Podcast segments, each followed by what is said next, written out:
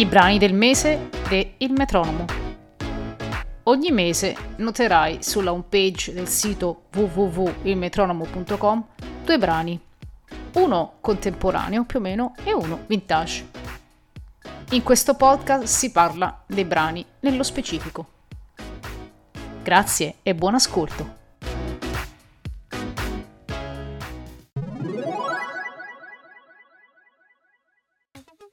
Il brano del mese di aprile 2022 è Satellite, The Push Button Gently, del 2022, tratto dall'album Black Pop.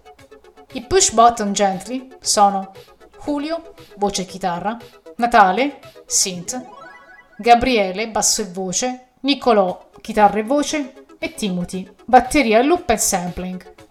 I Push Button Gently esistono dal 2006 e sono nati nella provincia di Como. Dal 2010 sono una formazione vera e propria. In precedenza era una formazione, diciamo, aperta, dedita all'improvvisazione. E facevano delle session utilizzando strumenti non proprio standard, ad esempio usavano scatole metalliche del whisky come batteria, però nel corso degli anni hanno cambiato la formazione fino a diventare appunto una vera e propria band con strumenti professionali.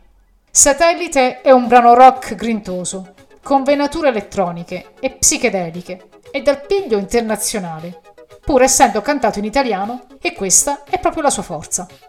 Loro stessi affermano, su satellite e in genere sul loro disco black pop, sicuramente siamo stati guidati da un nuovo approccio e abbiamo utilizzato maggiormente strumenti quali synth e piano, giocato molto più di cori e suonato molte meno chitarre rispetto al passato, o meglio un passato abitudine. Il brano vintage del mese si intitola Malato ed è dei Moda, tratto dal disco Canto Pagano del 1987. Attenzione, ho detto moda senza alcun accento, onde evitare fastidiosi fraintendimenti. I Moda, infatti, erano una band di new wave italiana, della nota scena fiorentina, e alla voce avevano il bravissimo Andrea Chimenti dalla voce potente e tuttora nome di spicco della musica italiana indipendente. Malato è una canzone che, per motivi storici, non ha sonorità new wave, dato che il genere ormai era andato sciamando, e si dava più importanza a sonorità pop rock.